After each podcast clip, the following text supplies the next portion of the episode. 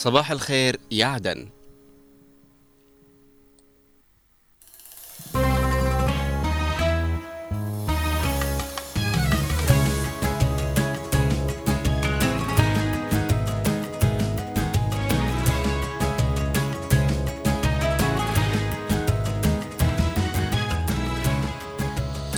أسعد الله صباحكم أعزائي المستمعين. مستمعي إذاعة هنا عدن 92.9 وعلى كل من يشاهدنا على قناة عدن المستقلة.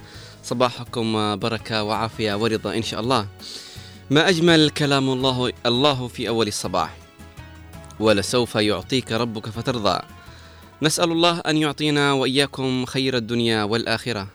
يا رب عفوك وعافيتك ورزقك ورضاك. ورحمتك ومغفرتك وشفاك وغناك. وتوفيقك وحفظك وتيسيرك وسترك وكرمك ولطفك وجنتك.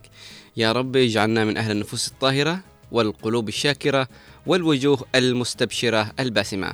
وارزقنا طيب المقام وحسن الختام. اللهم إن هذا الدعاء ندعوك به في هذا الصباح وفي أول الصباح ونتمنى أن تستجيب دعاءنا يا أرحم الراحمين.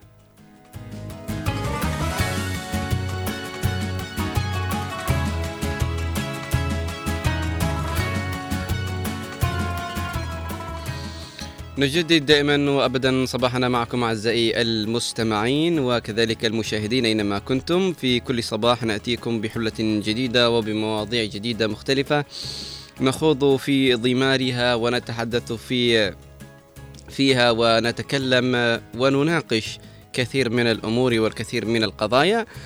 صباحكم بركة وعافية ورضا. صباحكم إشراقة أمل. صباحكم بداية جديدة وانطلاقة جديدة لنا ولكم. نتمنى يا رب في هذا اليوم أن يكون أفضل من البارحة وأن يكون غدا أفضل من اليوم. نتمنى آه، صباح بدايته أمل ونور ومسرة ونهايته تفريج للكربات إن شاء الله تعالى. آه، في بداية كل صباح دائما أعزائي المستمعين نخوض في موضوع معين ونتحدث في موضوع معين آه، ونتكلم عن شيء معين كرسالة إيجابية أو موقف إيجابي. نتحدث آه، فيه بشكل آه، مبسط وبشكل خفيف. نحاول أن نبث الفائدة فيما بيننا وأن لربما هناك رسالة مبطنة في الكلام. نريد أن نوصلها لمن يسمعنا أو يشاهدنا أو بالأصح نوصلها لأنفسنا أولا ومن ثم لكم أعزائي المستمعين والمشاهدين.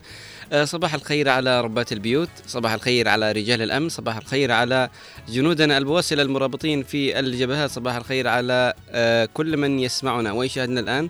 صباح الخير لمن استيقظ في هذا الصباح من الطلاب سواء من هو ذاهب إلى صرحه العلمي سواء كانت مدرسة أو جامعة. صباح الخير على العاملين والعاملات في هذا الصباح. ونتمنى لهم التوفيق والنجاح. صباح الخير من استديو إذاعة هنا عدن ومن الكنترول زميلنا والمخرج الإذاعي نوار المدني والمخرج التلفزيوني أحمد محفوظ. وصباح الخير على المتواجدين في القطاع وصباح الخير كذلك على من هم قادمين إلى القطاع.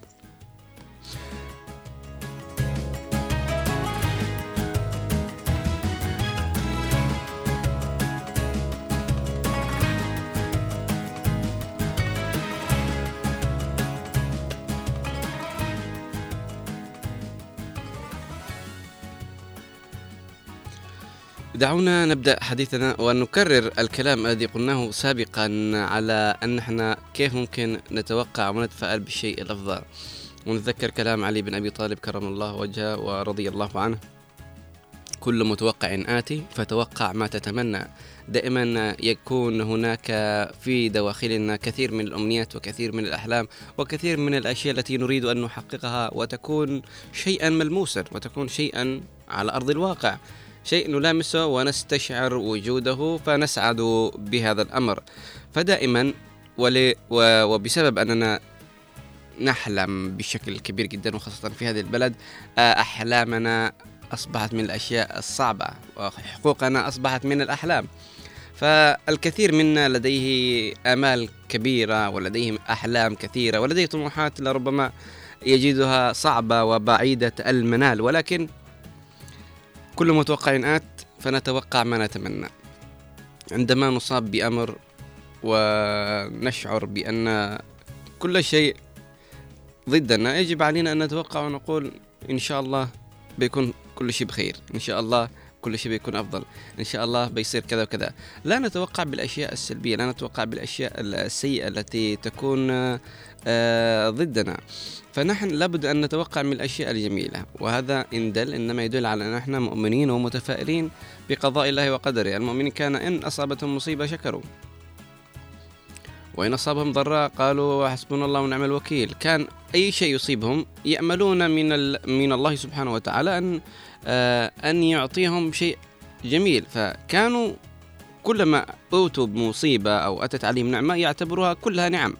فالله سبحانه وتعالى ما يعطينا شيء إلا وهو عارف أنه أفضل لنا وأجمل لنا. وإذا أخر علينا أمر نعرف أن الأمر هذا اللي تأخر معناه إنه آه بيجيب لنا شيء أفضل وأجمل ولربما الوقت غير مناسب. فإحنا أكيد معنا أشياء تأخرت وإحنا نطمح إن إحنا نحققها في يوم من الأيام أو بوقت وتاريخ معين ولكن تأخر هذا الأمر. هل وجب علينا أن نغضب؟ هل وجب علينا أن أن نقول يا رب ليش كذا؟ نعاتب لا يجوز. وإنما وجب علينا أن نصبر ونعرف أن ما تأخر إلا لسبب. مسبب الأسباب أخره لشيء معين. فالرسالة الصباحية هو أن نستشعر عظمة وجود الله ونستشعر بأنه قريب يجيب دعوانا. ونأمل خير من الله سبحانه وتعالى. نتوقع بأن الخير سيأتي فسيأتي. نتوقع بأن الشر آتي فسيأتي. نتوقع بأن المكروه آتي فسيأتي. فكلما توقعنا من شيء كلما أصبنا به كلما قربنا منه. فلا بد نحن نكون آه، راضيين بقضاء الله وقدره وآملين من الله سبحانه وتعالى ونقتدي بالأنبياء. آه، نوح عليه السلام كان مؤمن بقضاء الله وقدره. وكذلك آدم عليه السلام يونس كذلك قال إلا أنت سبحانك إني كنت من الظالمين فنجاه الله. إبراهيم قال وإذ قال إبراهيم ربي اجعل لي هذا اجعل هذا البلد آمنا وجنبني وبني أن نعبد الأصنام. فجنبه الله سبحانه وتعالى. وكذلك هود. حتى إبليس قال ربي أنظرني إلى يوم يبعثون. قال إنك من المنظرين. ليش كذا؟ الله سبحانه وتعالى يستجيب الدعوات. طالما إنك تؤمن بشيء طالما إنك تفكر بشيء وناوي عليه وتدعو الله أوكي ما حصل معك تمنى وقل يا رب إنه يصير يا رب إنه يحدث. آه يوسف عليه السلام عندما آه دعته امرأة العزيز قال ربي السجن أحب إلي مما تدعونني إليه. فربي سبحانه وتعالى خلاه في السجن. فطال الأمد طالت المدة قال ربي لما جعلتني في السجن طويلا؟ قال أنت طلبت السجن فأعطيناك ولو طلبت العافية لعافيناك. فالإنسان يعني له آه، يعني زي ما يقولوا أنه ثلث ما نطق. أو نصف ما نطق. إنه دائما ما تنطق بالأشياء السيئة تحيط بك الأشياء السيئة.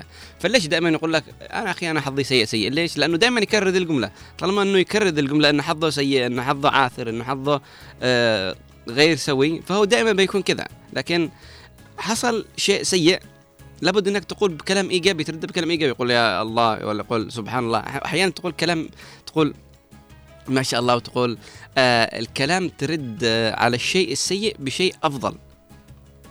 مثلا أصبت حق أو آه آه زي ما يقولوا تعثرت بحجرة. بعضهم بيصب بعضهم بيشتم بعضهم بيقول آه يا الله وبعضهم يقول بسم الله. وإنك تذكر الله بهذه الأمور أو إنك تحوله إلى شيء إيجابي يقول يا سلام. أو مثلا شفت حاجة خربت عندك في البيت يقول يا سلام. إيش اللي حصل؟ فإنك تقول ذا الكلام الإيجابي أنت تعود نفسك وتعود قلبك على إنك لا تنطق إلا بالخير. فكلما نطقت بالخير كلما لقيت الخير أمامك وتجاهك وهذه رسالتنا الصباحية لهذا اليوم. نتمنى لكم صباح جميل ورائع وشيق آه إنجازات جديدة لهذا اليوم. تحقيق للأمنيات حتى وإن كانت واحد بالمئة مش مشكلة أنت على طريق آه تحقيق جميع أمنياتك بإذن الله تعالى. فدعونا أعزائي المتابعين قبل نبدأ برنامجنا الصباحي ونبدأ بفقراته دعونا نذهب إلى هدية الصباح الذي سيهدينا إياها مخرجنا نوار المدني. ومن ثم نعود لكم ببرنامج صباح الخير. يا عدن خلال الساعتين القادمة بإذن الله فكونوا بالقرب.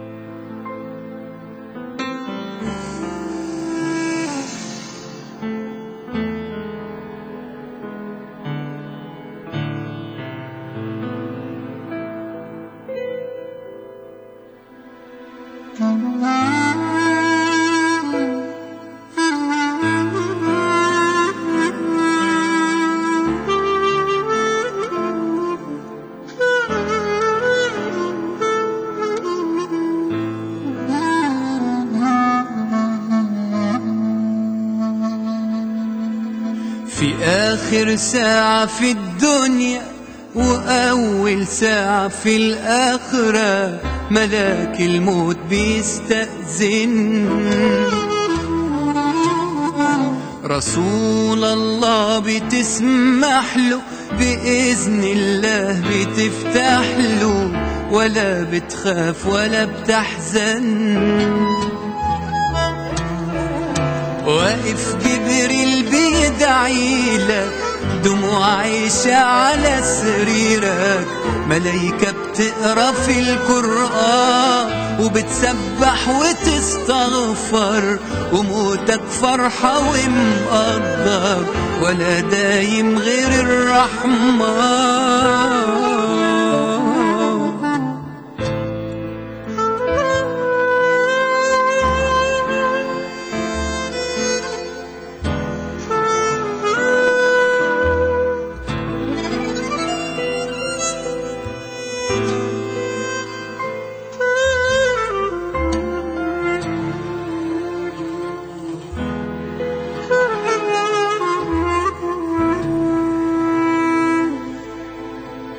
مفيش لا ميراث ولا وصية. كنوز الدنيا منسية. لا فرش حرير ولا دناني تقول مملوكش غير وعدك. يا رب اخترت ما عندك. وعشت فقير ومت فقير. في آخر حجة في عرفة مشيت الله مش صدفة تودع كل أحبابك هموت الليلة يا فاطمة. مفيش لا حزن ولا أزمة دموعك نور في محرابك يا أطهر ناس على عهدي يا أحباب جاية من بعدي. بصلي الفجر وادعي لكم ويغفر ربنا ذنوبكم ونور الهادي في قلوبكم وفي الكوثر قابلكم. يكمل ديني من دينكم وأنا دلوقتي ما بينكم وفي الاخرة أنا معاكم. بوصيكم توصوني وأمنكم تأمنوني. لا تنسوني ولا انساكم.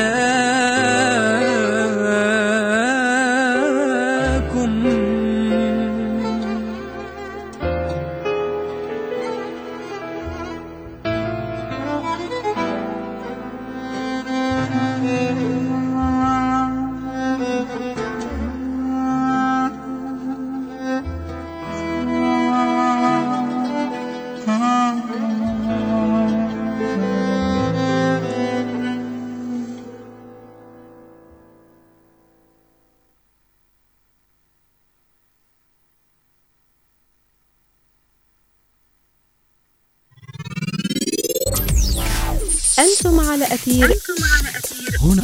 هنا. هنا. هنا. هنا عدن إف إم. 92.9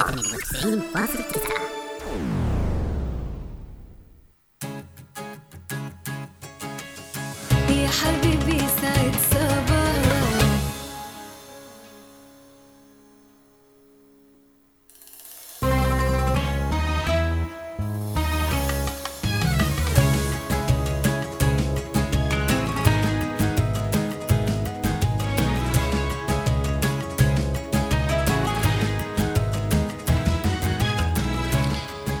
أسعد الله صباحكم أعزائي المستمعين وعودة لكم مرة أخرى بعد هذا الفصل الصباحي لكي نبدأ برنامجنا الصباحي من برنامج صباح الخير. يا عدن معي أنا غيث أحمد. سأكون معكم خلال هذه الساعتين ودائما ما نبدأ صباحنا بمعرفة أحوال الطقس فدعونا نأخذ لفة على محافظتنا الجنوبية ونتعرف عن أحوال الطقس.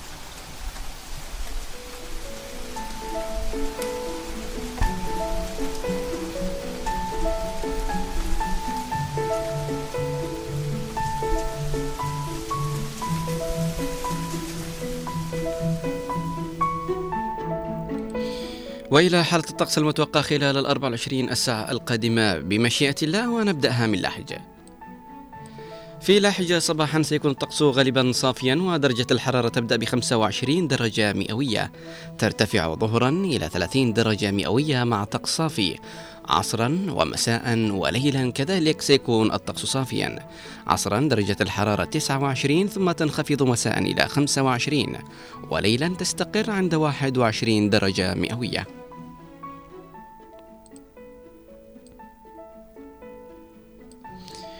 وننتقل إلى يافا لنتعرف عن الأجواء فيها لهذا اليوم. يافا صباحا سيكون الطقس غالبا صافيا ودرجة الحرارة تبدأ ب 14 درجة مئوية.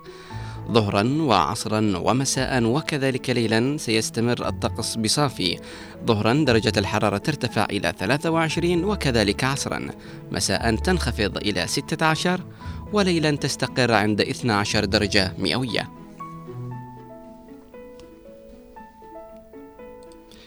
ومن يافع نذهب إلى أبين لنتعرف عن الطقس فيها لهذا اليوم.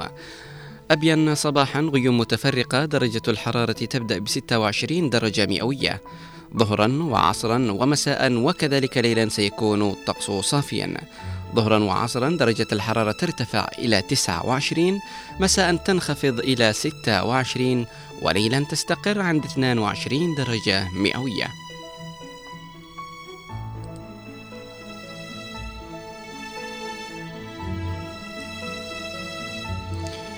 دعونا نبحر إلى جزيرتنا الجميلة سقطرى لنتعرف عن الطقس فيها لهذا اليوم.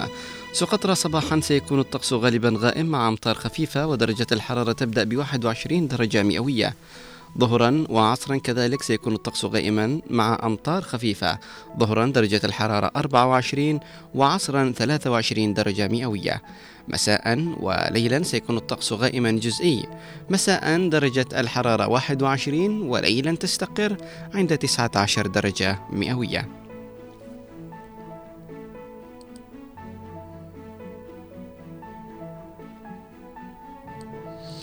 لنذهب إلى الضالع لنتعرف عن الطقس فيها لهذا اليوم. الضالع صباحا سيكون الطقس غالبا صافي درجة الحرارة تبدأ ب 13 درجة مئوية. والطقس ظهرا وعصرا ومساء وكذلك ليلا يستمر بصافي درجة الحرارة ظهرا وعصرا ترتفع إلى 22 مساء تنخفض إلى 14 وليلا تستقر عند 11 درجة مئوية.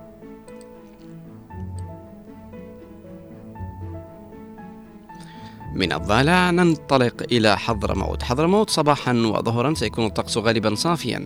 درجة الحرارة صباحا تبدأ ب 21 درجة مئوية ترتفع ظهرا إلى 27 عصرا سيكون الطقس صافي ودرجة الحرارة تنخفض إلى 25 ومساء سيكون الطقس غالبا صافي ودرجة الحرارة 20 درجة مئوية. ليلا كذلك غالبا صافي ودرجة الحرارة تستقر عند 19 درجة مئوية.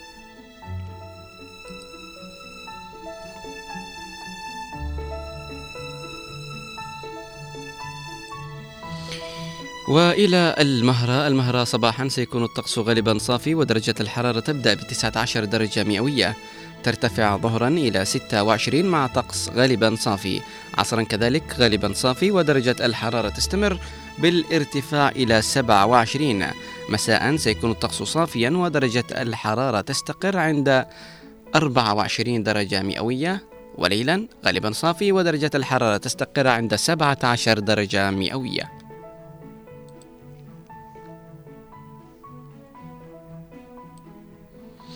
أما بالنسبة لشبوة فشبوة منذ الصباح وحتى الليل سيكون الطقس صافيا.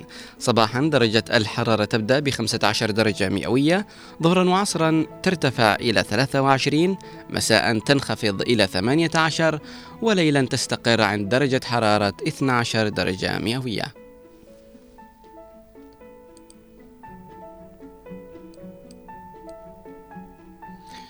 وأخيرا وليس أخيرا ننتقل إلى عاصمتنا الحبيبة عدن لنتعرف عن الطقس فيها والأجواء لهذا اليوم.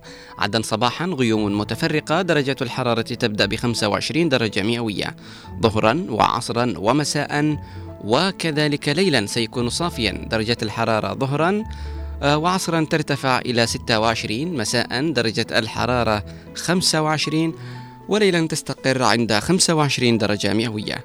ماذا بالنسبة للرطوبة في عدد لهذا اليوم؟ الرطوبة صباحا 53% ظهرا 41% وعصرا 35% مساء 54% وليلا 63% محافظتنا الجنوبية لهذا اليوم ستكون أغلبها آه، صافية أكثر من آه، آه، يوم كامل منذ الصباح وحتى الليل ستكون صافية والرطوبة منخفضة في عدد هذا اليوم و لا يسبق له مثيل. اليوم لأول مرة درجة الرطوبة تنخفض إلى 35% البارحة كانت درجة الحرارة تصل إلى 65 إلى 75 واليوم تنخفض صباحا 50 وظهرا 40 وعصرا 30 آه، مساء 54 وليلا 63% إذا أعزائي المتابعين أينما كنتم نتمنى أن يكون تكون الأجواء في محافظتنا الجنوبية بردا وسلاما.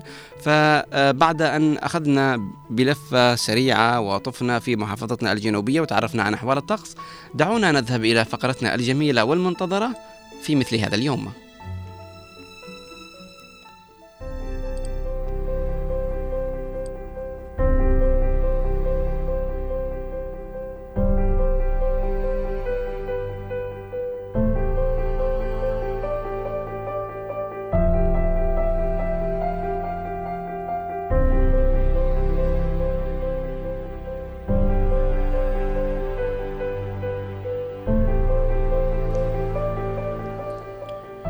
في مثل هذا اليوم في التاسع من يناير.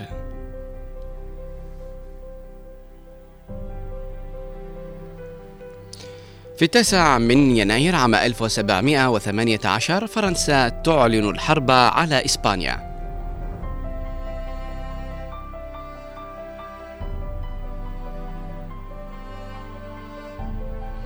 وفي مثل هذا اليوم عام 1793 جان بير بلانشار يحلق بمنطاد هوائي ليكون أول من يحلق به في الولايات المتحدة.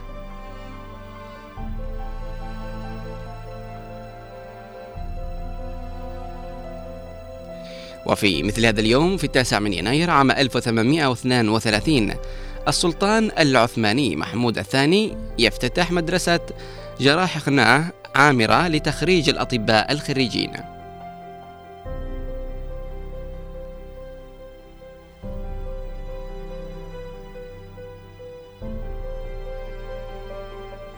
وفي مثل هذا اليوم عام 1861 ولاية ميسيسيبي تنشق عن الولايات المتحدة لتصبح ثاني ولاية تعلن انشقاقها في إطار الحرب الأهلية الأمريكية.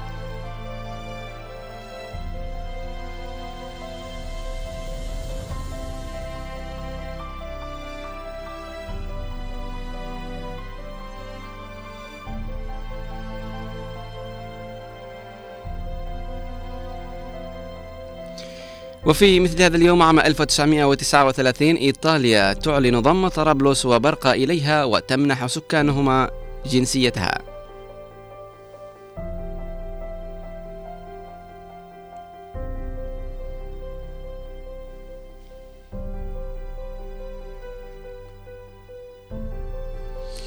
وفي مثل هذا اليوم عام 1945 الولايات المتحدة تغزو جزيرة لوزون الفلبينية. وفي مثل هذا اليوم عام 1951 الافتتاح الرسمي لمقر الأمم المتحدة في نيويورك.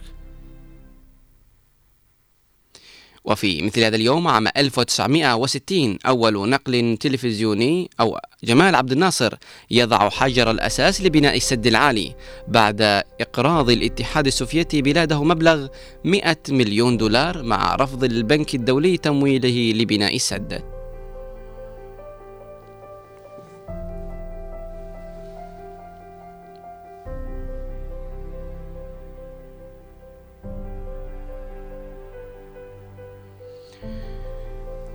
وفي مثل هذا اليوم عام 1963 أول نقل تلفزيوني عبر الأقمار الصناعية من قبل الولايات المتحدة.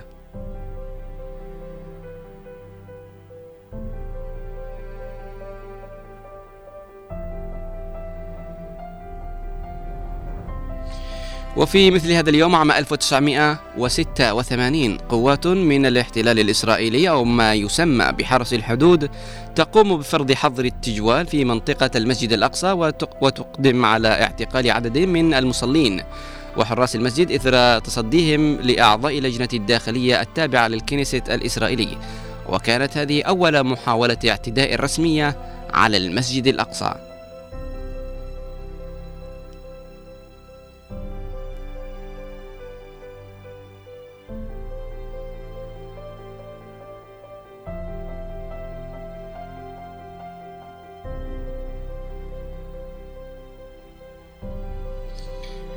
وفي مثل هذا اليوم عام 2005 جون قرنق يتسلم السلطة كأول رئيس لجنوب السودان بعد اتفاقية آه، نيفشان للسلام بين الحكومة السودانية والحركة الشعبية لتحرير السودان.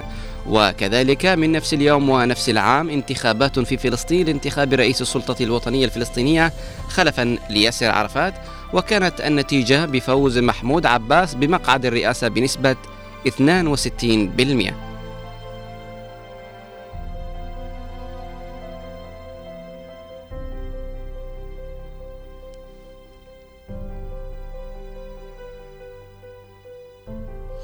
وفي عام 2006 السودان يصدر عملة جديدة باسم الجنيه بدلا من الدينار.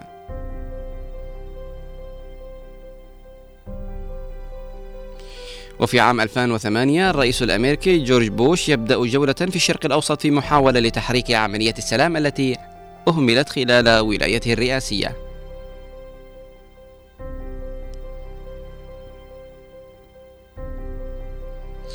وفي عام 2011 بدء عملية التصويت في استفساء في استفتاء تقريري مصير جنوب السودان.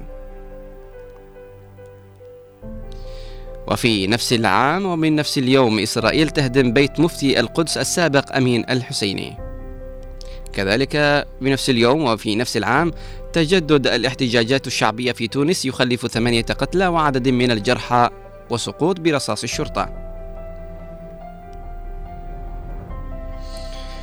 وفي عام 2017 الاتحاد الدولي لكرة القدم يعلن رفع عدد المنتخبات المشاركة في كأس العالم لكرة القدم إلى 48 منتخبا ابتداء من نسخة 2026 وفي نفس اليوم ونفس العام الإعلان عن فوز البرتغالي كريستيانو رونالدو بجائزة الفيفا لأفضل لاعب في العالم عام 2016 في حلتها الجديدة.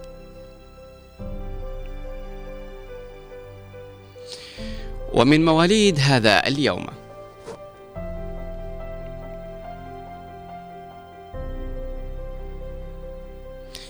من مواليد هذا اليوم عام 1913 ولد رئيس الولايات المتحدة السابع والثلاثون ريتشارد نيكسون.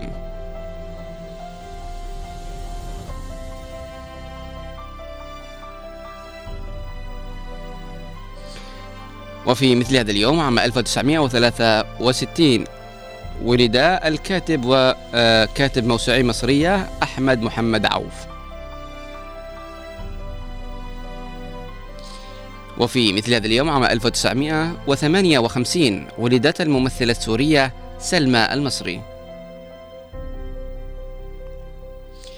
وفي مثل هذا اليوم عام 1982 ولد الممثل والمذيع البحريني حسن محمد. كذلك من نفس العام ونفس اليوم ولدت الدوقة كامبريدج وزوجة الأمير ويليام دوق كامبريدج الأميرة كاثرين. ومن وفيات هذا اليوم. من وفيات هذا اليوم إمبراطور فرنسي وهو نابليون الثالث. كذلك من وفيات اليوم عام 2007 إبراهيم خان وهو ممثل سوداني. وفي عام 2016 توفي المعلق الرياضي ولاعب كرة قدم مصري حمادة إمام.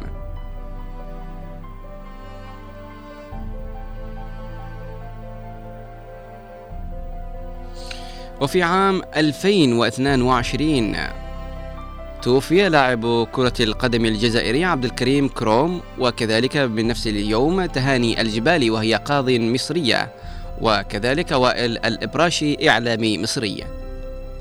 ومن الأعياد والمناسبات لمثل هذا اليوم.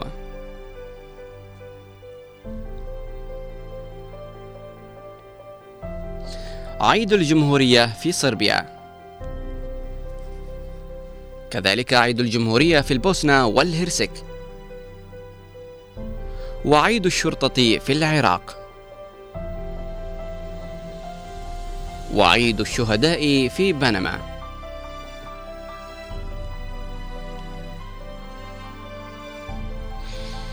إلى هنا أعزائي المتابعين أينما كنتم بعد أن تعرفنا على هذه المعلومات الجديدة والأحداث التي حدثت في مثل هذا اليوم ومن وفيات ومواليد وكذلك أعياد ومناسبات نكون أنهينا هذه الجولة. فدعونا نذهب إلى آه، جولة بسيطة في بعض الصحف والمواقع الإخبارية لنتعرف عن المستجدات في ساحتنا الجنوبية إلى فقرة حلو الأخبار.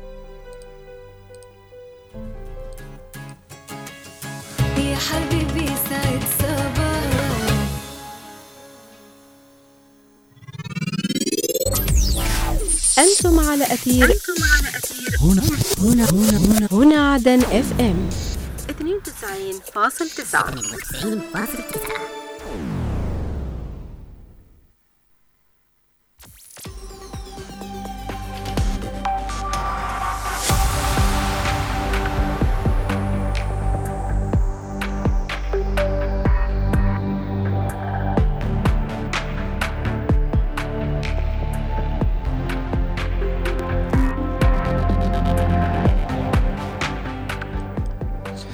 أهلا وسهلا بكم أعزائي المتابعين. أينما كنتم إلى فقرة حلو الأخبار التي ناخذ بعض الأخبار الإيجابية من عدة صحف ومواقع إلكترونية.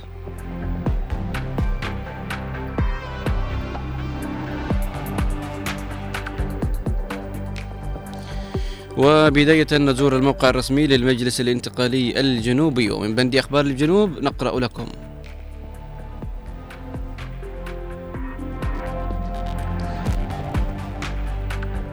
انتقال أبين يختتم النسخة الثانية للبطولة الكروية المدرسية لمديرية زنجبار وخنفر. انتقال لحج يطلع على سير عمل مكتب الشهداء والجرحى في السلطة المحلية بالمحافظة.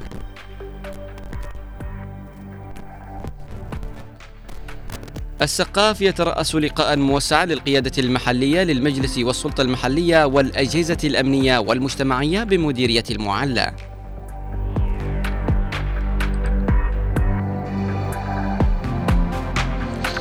وانتقالا إلى موقع وصحيفة 4 مايو نقرأ لكم. محافظ لحج يكلف مدراء عموم لأربعة مديريات.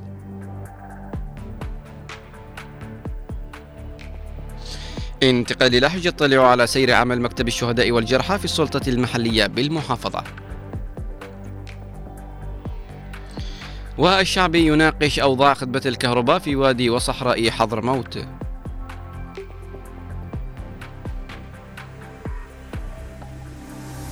الجعدي يقول السلام لن يتحقق إلا بوجود قضية شعب الجنوب في مسارات الحل الخارجية كقضية منفصلة.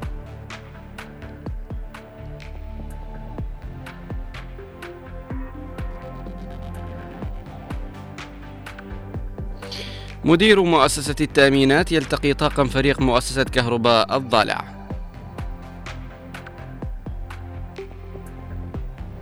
القضاء الأعلى يطلق حركة تنقلات لمساعدي النيابات.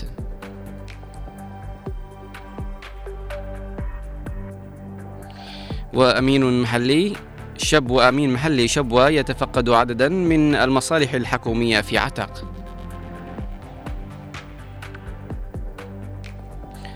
إم زربا يتفقد مشروع إعادة بناء مستودعات التخزين في رصيف ميناء المعلى.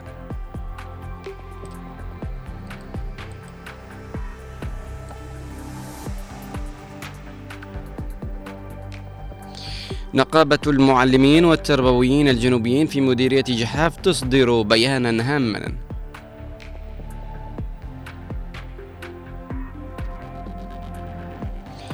مشروع ثقافي يختتم مرحلته الأولى بإنتاج مواد بودكاست تراثية عن عدن.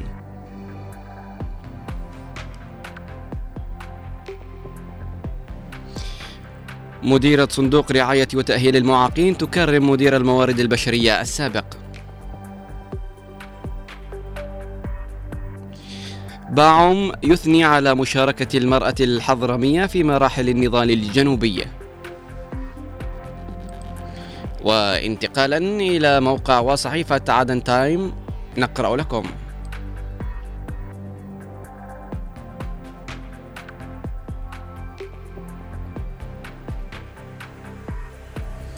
ومن بند أخبار عدن آه، بدء اكتمال المرحلة الأخيرة لمشروع كهرباء الطاقة الشمسية الإماراتية بعدن.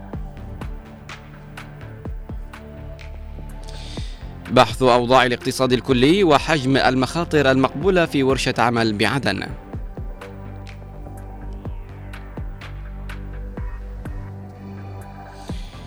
ولأول مرة في عدن هيئة الأدوية تستعد لتطبيق نظام التعامل عبر البوابة الإلكترونية. وهناك طبق خيري في مستشفى الصداقة لصالح مرضى الأطفال.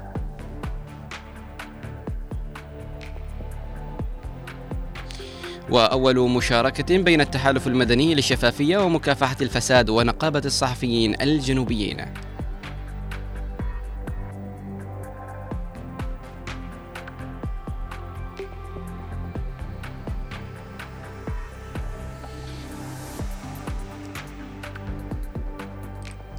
ومن عدن تايم وأخبار المحافظات نقرأ لكم.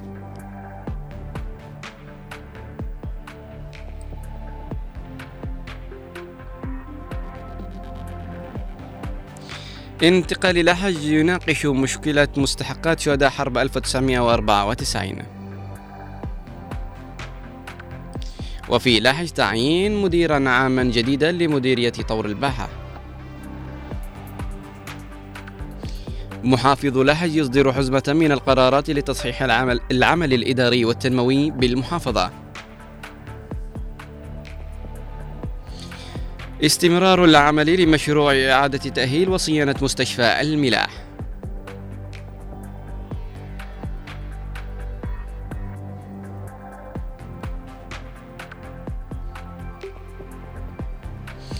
وفي حضرموت مكتب الصحة يتسلم محاليل ومستلزمات استصفاء دموي لمرضى الفشل الكلوي.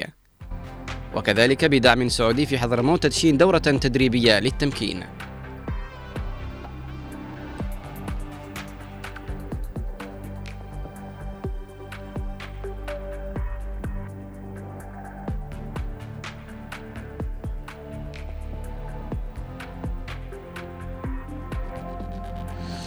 محافظ المهرة يوجه بصرف أعاشات 106 من طلاب المحافظة الدارسين في الخارج. وفي لحج تدشين برنامج المسح الميداني لتقييم أمن البذور بالحوطة وتبان.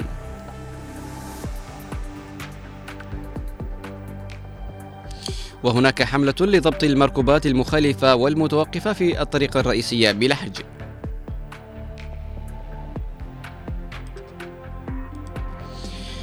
وانتقالا إلى درع الجنوب الموقع الرسمي للقوات المسلحة الجنوبية ونقرأ لكم بالشأن الأمني.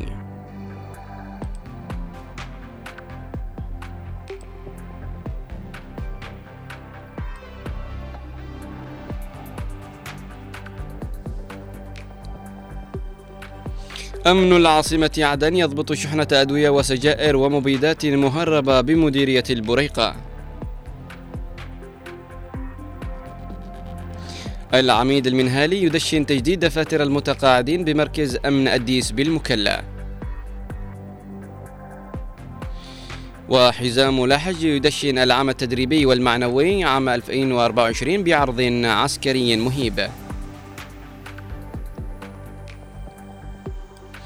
مدير عام شرطة شبوة يفتتح مبنى مركز شرطة مديرية رضوم ويتفقد عددا من مراكز الشرطة والمواقع الأمنية بالمديرية. إلى هنا أعزائي المتابعين أينما كنتم بعد أن زرنا وتجولنا في بعض الصحف والمواقع الإخبارية وأخذنا أبرز وأهم الأخبار الإيجابية نكون انتهينا من فقرة حلو الأخبار فدعونا نذهب إلى فاصل قصير ومن ثم نعود لكم.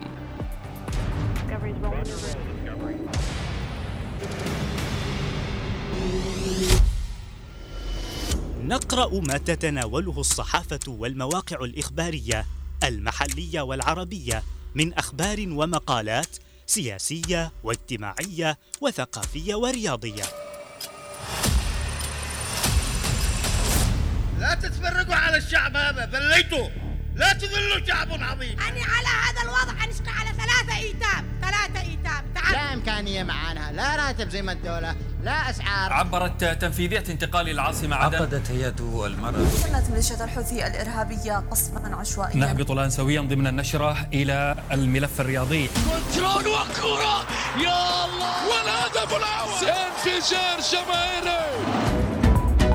نواكب فيها كل المستجدات وننقلها لكم في برنامج زاوية الصحافة. زاوية الصحافة من السبت للخميس الثاني عشر والنصف ظهرا. جولة إخبارية على هنا عدن اف ام.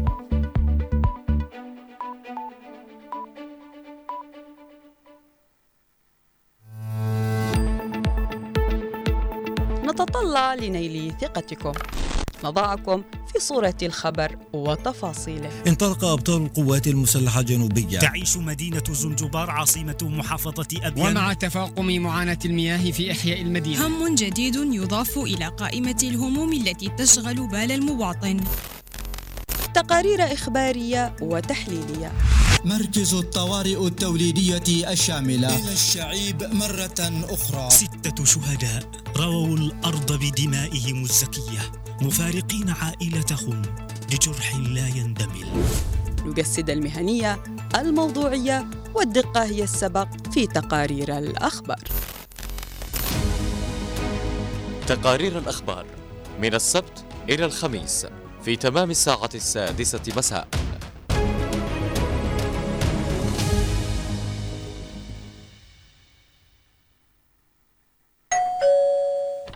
هيا السلام عليكم. يا أهلا وسهلا. يا لوما ولا تسألي. فينك؟ فين الغيبة؟ ولا حد عاد يشوفك. فين اختفيتي علينا؟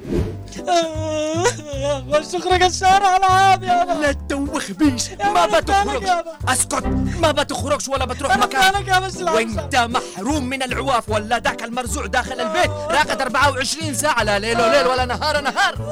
اسمعيني الآن بسألك سؤال. أربعة في ستة كم؟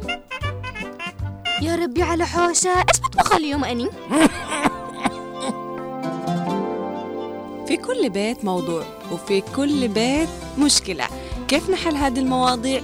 وكيف نتعامل مع مشاكلنا؟ إذا خليكم معنا في من البيت وداخل. من البيت وداخل.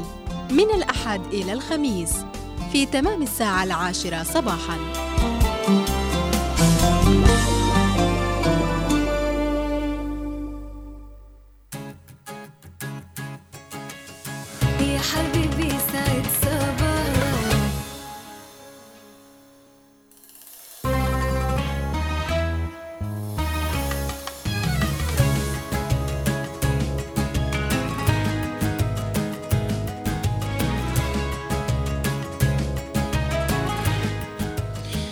عدنا لكم مستمعينا ومشاهدينا الكرام أينما كنتم. إلى برنامج صباح الخير يا عدن. آه، نذهب إلى فقرتنا الرياضية التي فيها الكثير من النشاط والحيوية والمستجدات الرياضية سواء محليا أو عربيا أو عالميا مع الكابتن خالد. قبل أن نذهب نقول صباح الخير كابتن.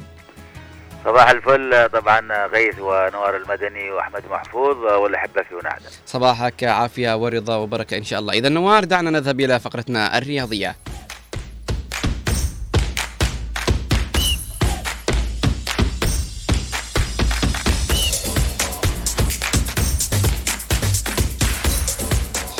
عودة سريعة لكم أعزائي المتابعين. أينما كنتم إلى فقرتنا الرياضية التي دائما وأبدا مع الكابتن خالد. كابتن خالد دعنا نبدأ اليوم بالأخبار المحلية ونتحدث عن آه، تنظيم مسابقة الأنشطة المدرسية في آه، أبين نعم غيث نجدد لك الصباح واذا لمن يستمع أثيرنا. عدن دائما البطولات المدرسية حديث خاص.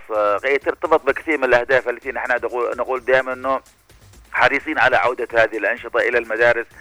في كل محافظات الجنوب لأنها واقع يعني أصبح مختلف عن الماضي وبالتالي عندما نشاهد هكذا بعض الأنشطة المدرسية في محافظاتنا الجنوبية نشعر بالارتياح وهذا طبعا ما تحقق لنا من خلال ختام البطولة المدرسية التي أقيمت طبعا للتعليم الثانوي في أبيان وتحديدا في مديريتي خنفر وزنجبار. أمس كان الختام للمشهد الذي يقيم طبعا برعاية المجلس الانتقالي الجنوبي تنظيم هناك دائرة الشباب والطلاب في الهيئة التنفيذية في آه، أبيان. ال- الختام جاء جميل. طبعا كان هناك آه، فريقين لثانويتي الدرقاق والرواء.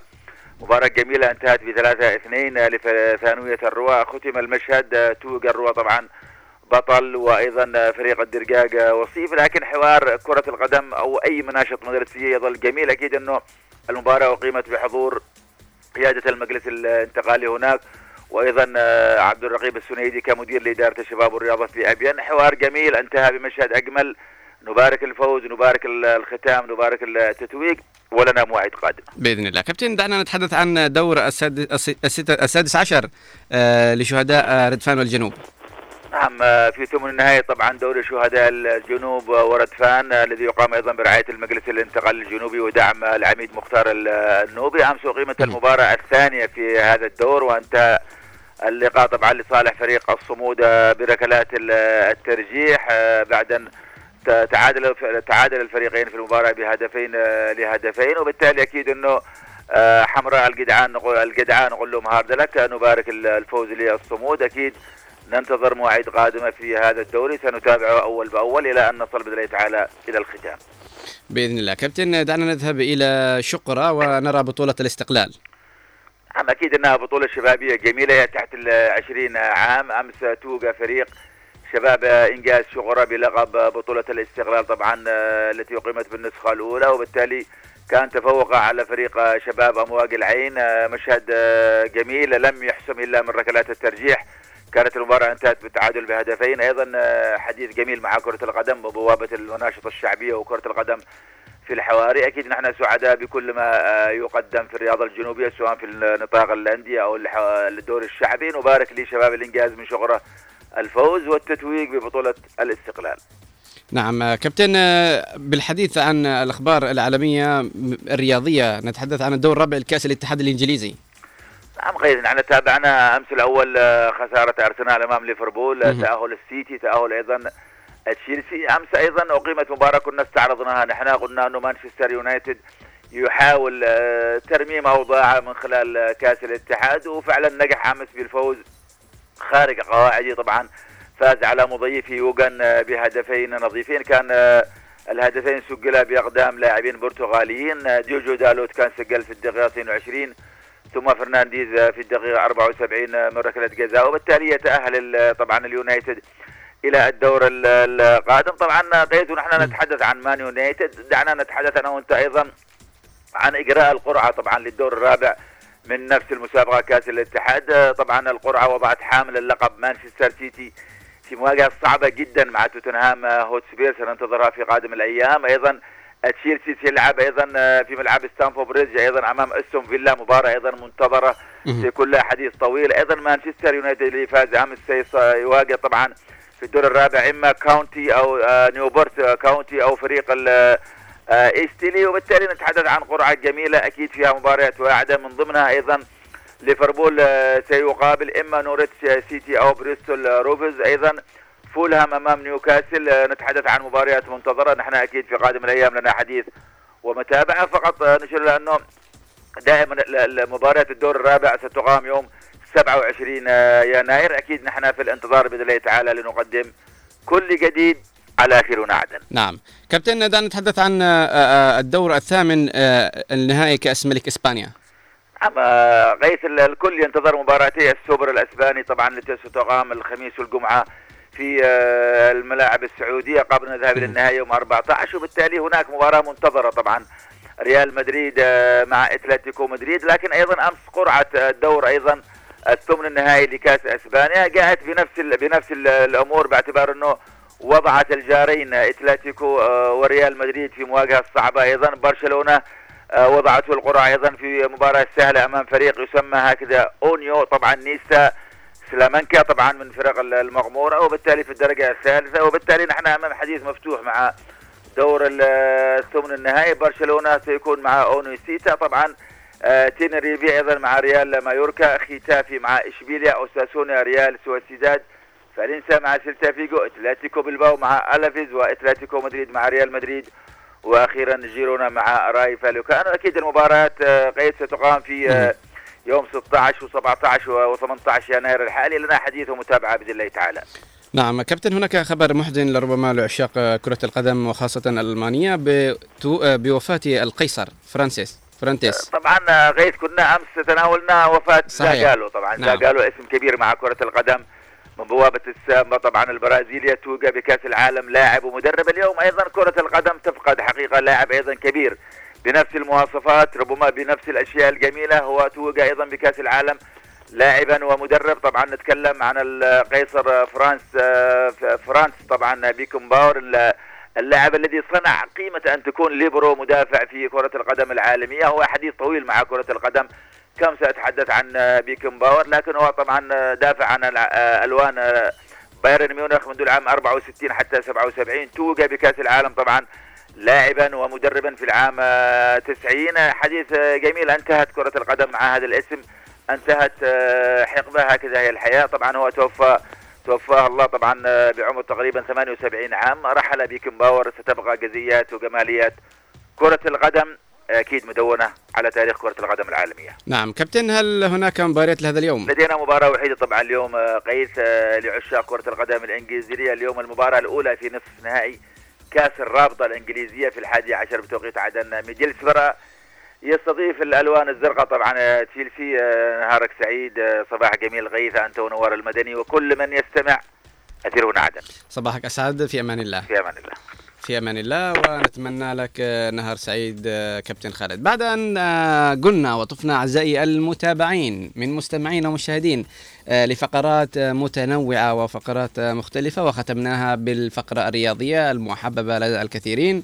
دعونا أعزائي المتابعين نذهب إلى فاصل ولكن قبل أن نذهب نعرفكم بموضوعنا لهذا اليوم. موضوعنا اليوم سنتناقش في آه، هذه الحلقة مستوى أداء كليات الجامعية في الضاله نتحدث بشكل عام وبشكل مفتوح. هنا نستقبل آراء الطلاب. حتى إذا كان هناك طلاب من آه، يدرسون في الضالع في كليات الضالع يا حبذا لو يشاركونا سواء كان باتصال أو برسالة لكي نسمع آراء الجميع من مدراء من آه، آه، موظفين في الكلية من مدرسين إلى آخره لكي نرى أداء كليات آه، الضالع هناك. وأيضا لربما نناقش بعض الأمور ولربما تكون لديهم بعض الرسالات الذي يود آه، يوصلوها للجهات المختصة والجهات المسؤولة وكذلك إن كان هناك داعمين. أعزائي المتابعين دعونا نذهب إلى فاصل ومن ثم نعود لكم بموضوعنا لهذا اليوم.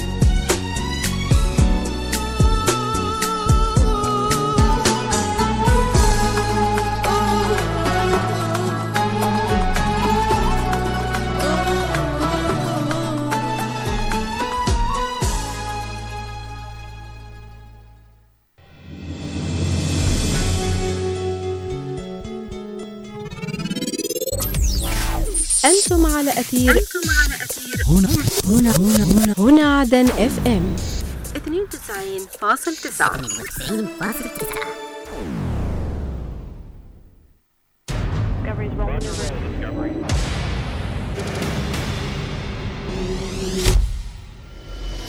نقرأ ما تتناوله الصحافة والمواقع الإخبارية المحلية والعربية من أخبار ومقالات سياسية واجتماعية وثقافية ورياضية.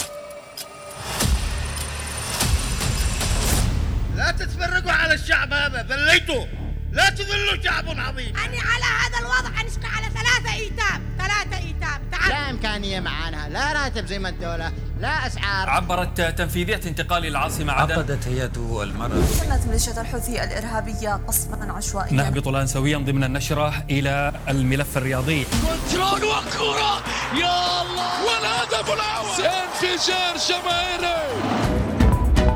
نواكب فيها كل المستجدات وننقلها لكم في برنامج زاوية الصحافة. زاوية الصحافة من السبت للخميس الثاني عشر والنصف ظهرا. جولة إخبارية على هنا عدن اف ام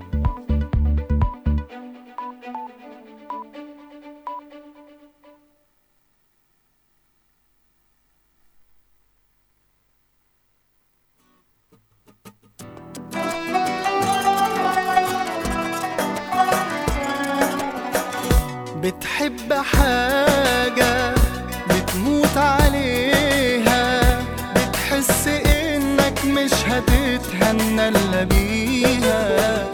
تفضل وراها تدخل متاهة وبتنسى نفسك تلقى نفسك عبد ليها.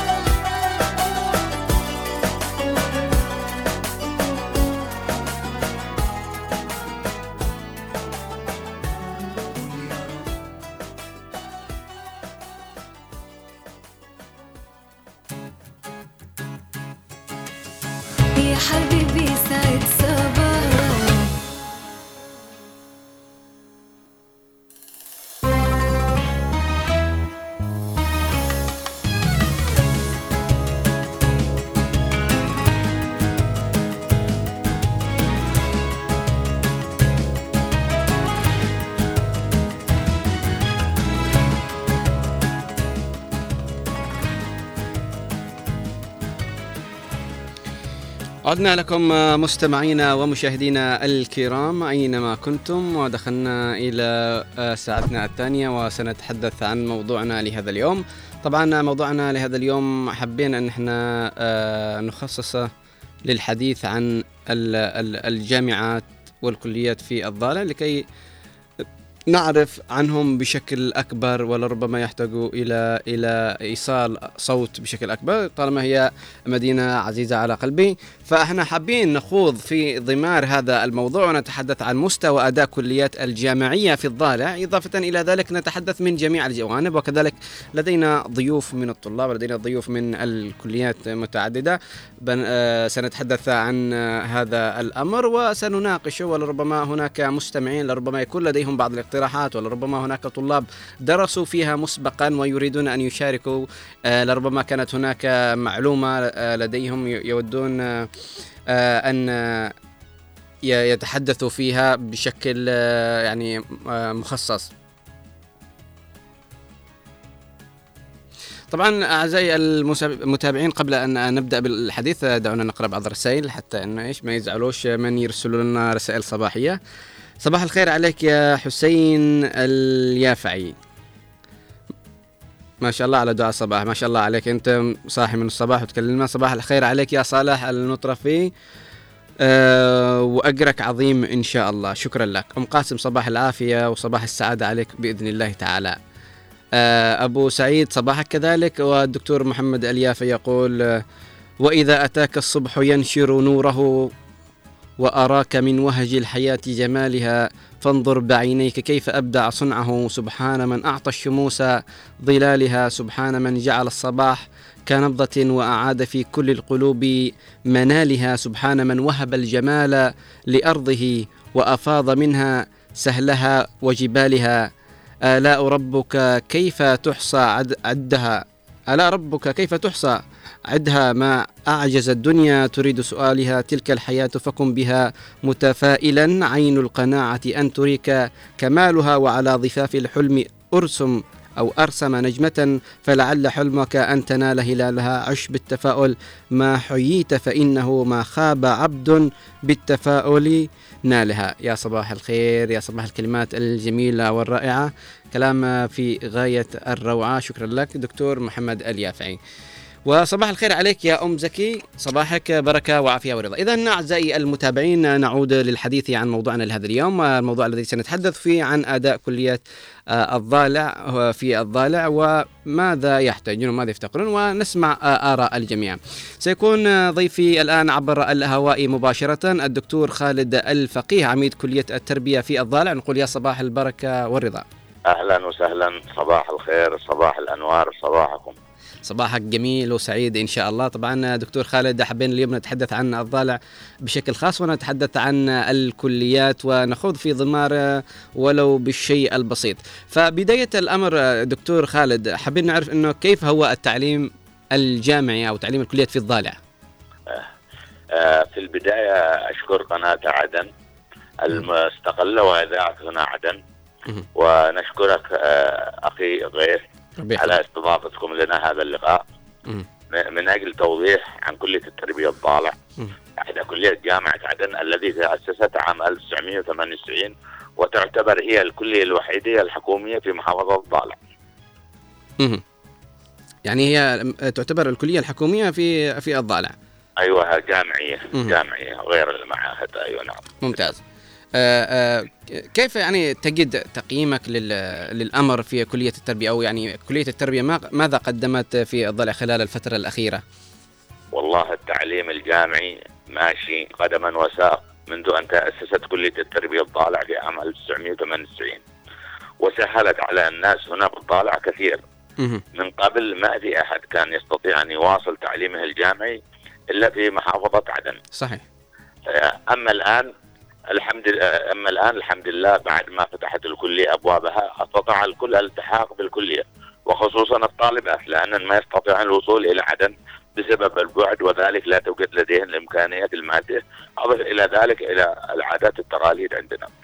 أيوه أنا أنا كنت بأخذ معك بهذا الأمر يعني إنه كلية آه، التربية آه، في الضالع كانت يعني تعتبر حلقة وصل. زي ما قلت إنه كان زمان لابد ان الشخص ينزل إلى عدن لكي يدرس. الآن أصبحت كلية التربية في الضالع يخفف التكلفة زي ما قلت تسهيل إنه قل التكلفة سواء للطلاب أو الطالبات. طيب بالنسبة إنه كيف المجتمع يعني لوجود كليات في الضالع يعني هل تجد إنه في تقبل الآن في المجتمع خلافا عن السابق؟ الآن أصبح في طلاب طالبات يبحثون عن آه، دراسة الكليات. آه، هل هناك تقبل أكبر من السابق؟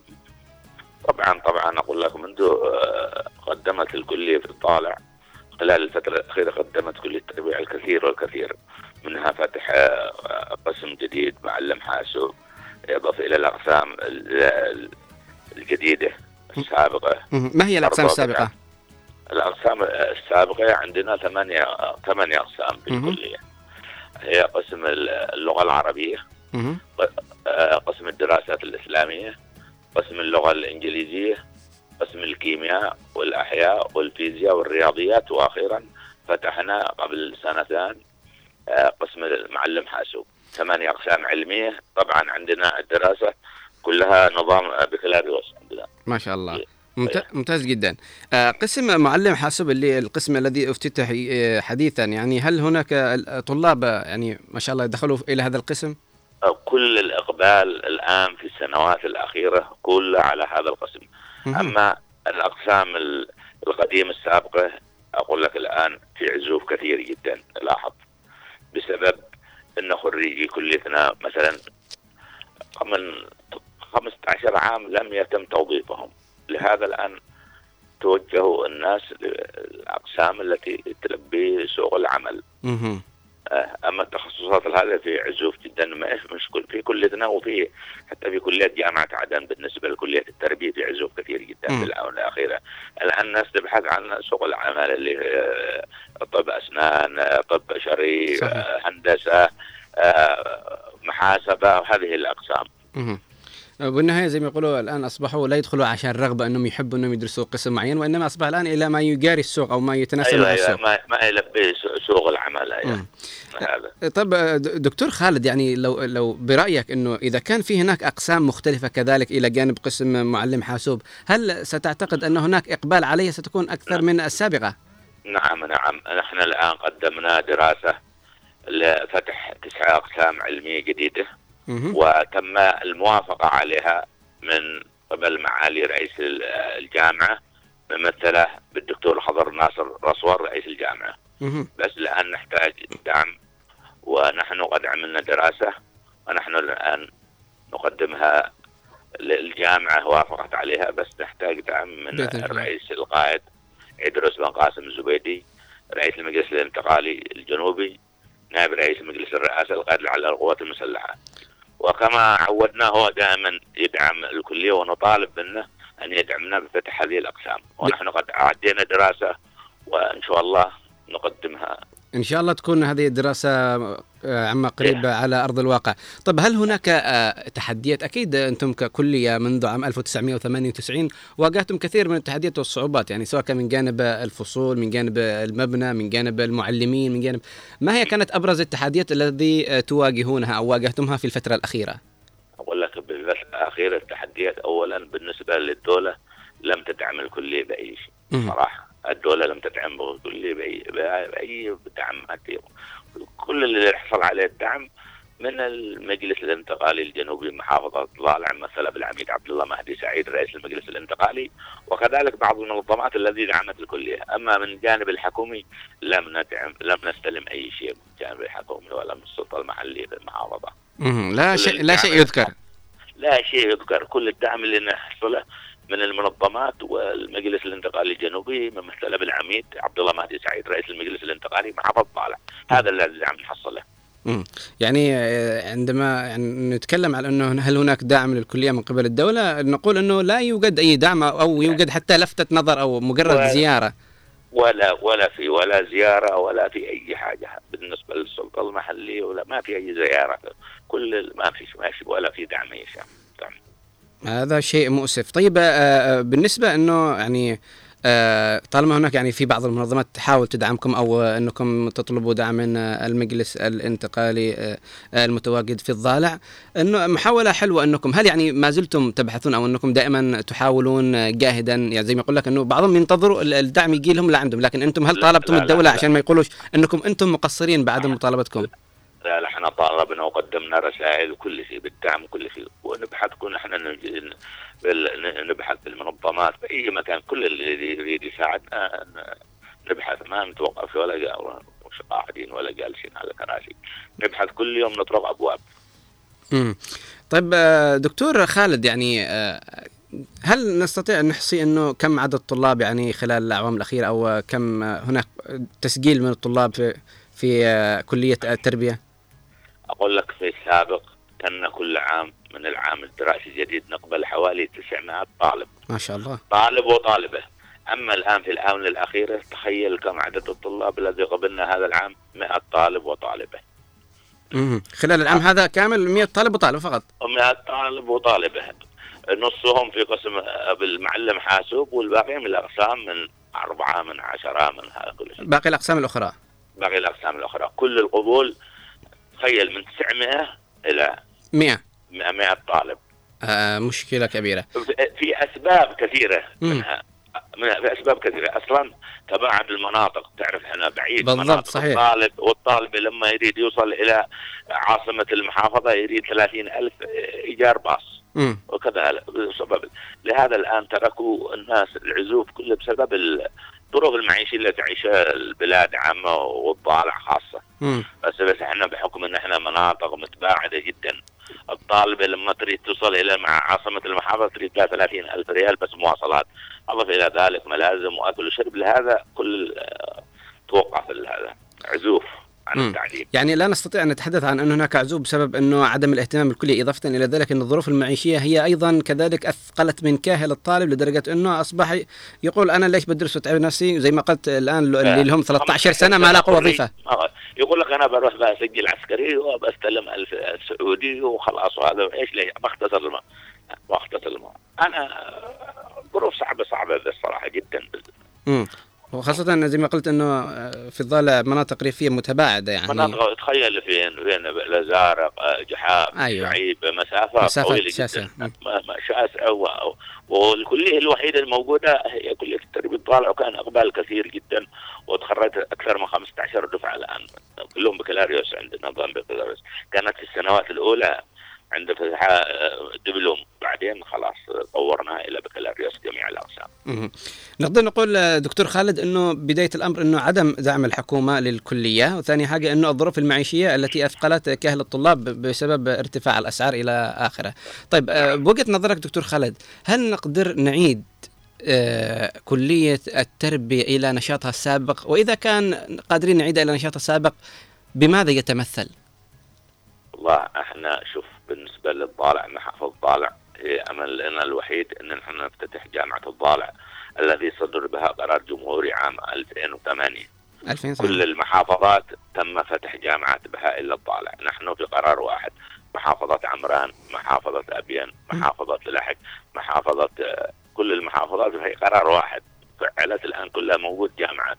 إحنا لا يوجد عندنا إلا كلية.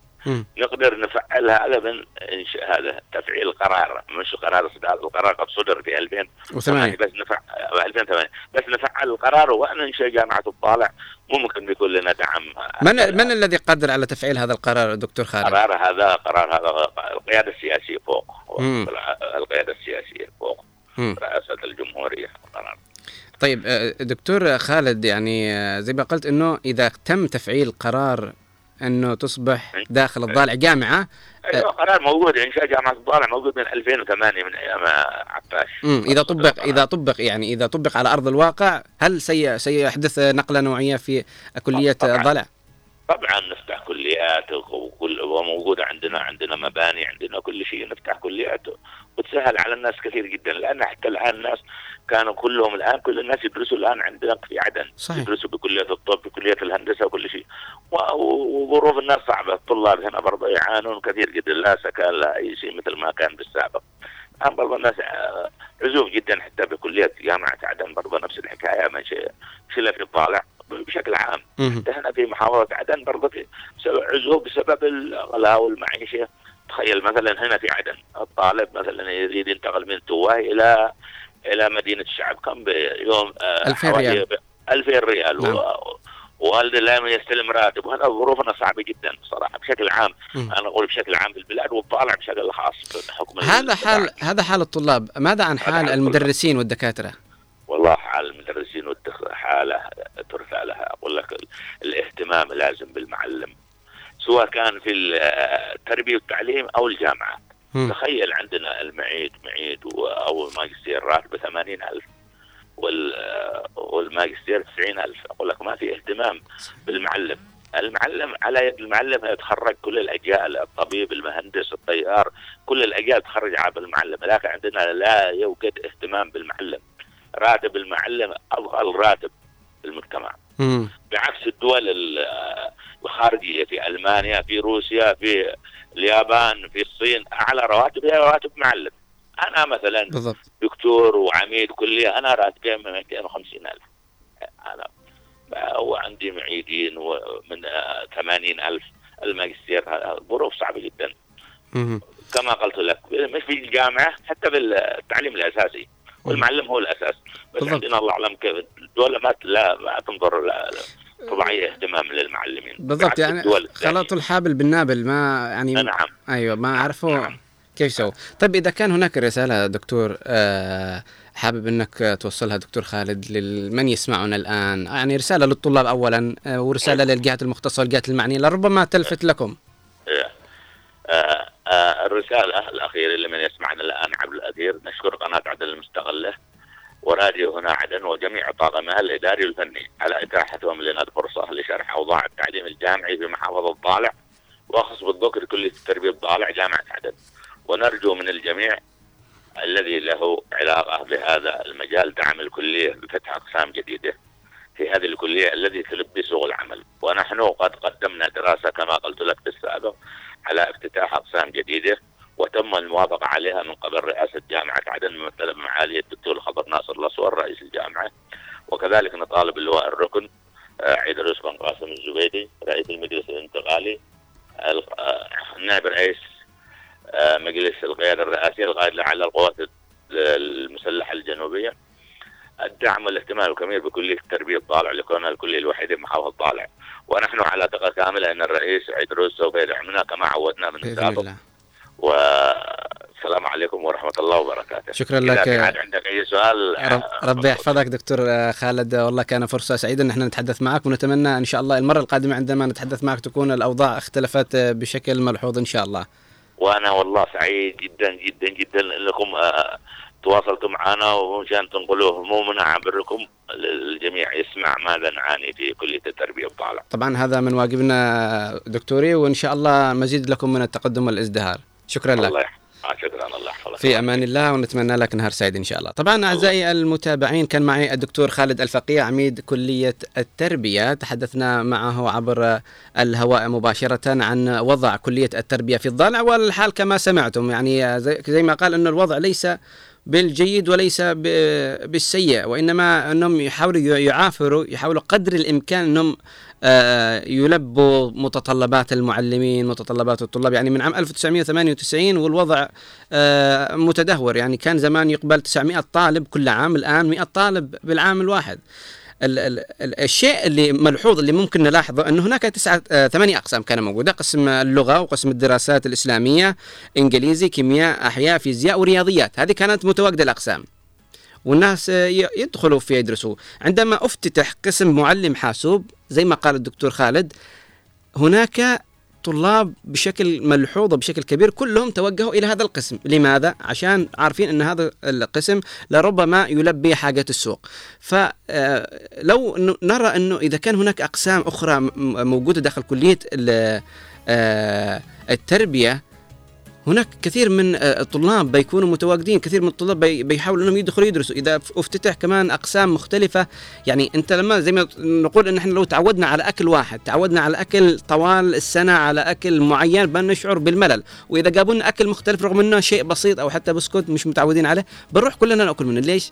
لأنه إحنا عندما نتعود على هذه الأشياء وكمان يقول لك إنه اللي درسوا اللي هم أكثر من 15 16 سنة لم يتوظفوا. فيقول لك أنا ليش بروح أدرس وأتعب نفسي وأخسر مواصلات وأثقل كاهل والدي عشان بالأخير ما توظفش ولا أستفيد من اللي درسته؟ أنا برجع لي عسكري. والبنت تقول أنا خلاص إيش فايدة أدرس؟ قدني بالضاله وقد الدنيا صعبة والمسافة بعيدة قدني جالس هنا.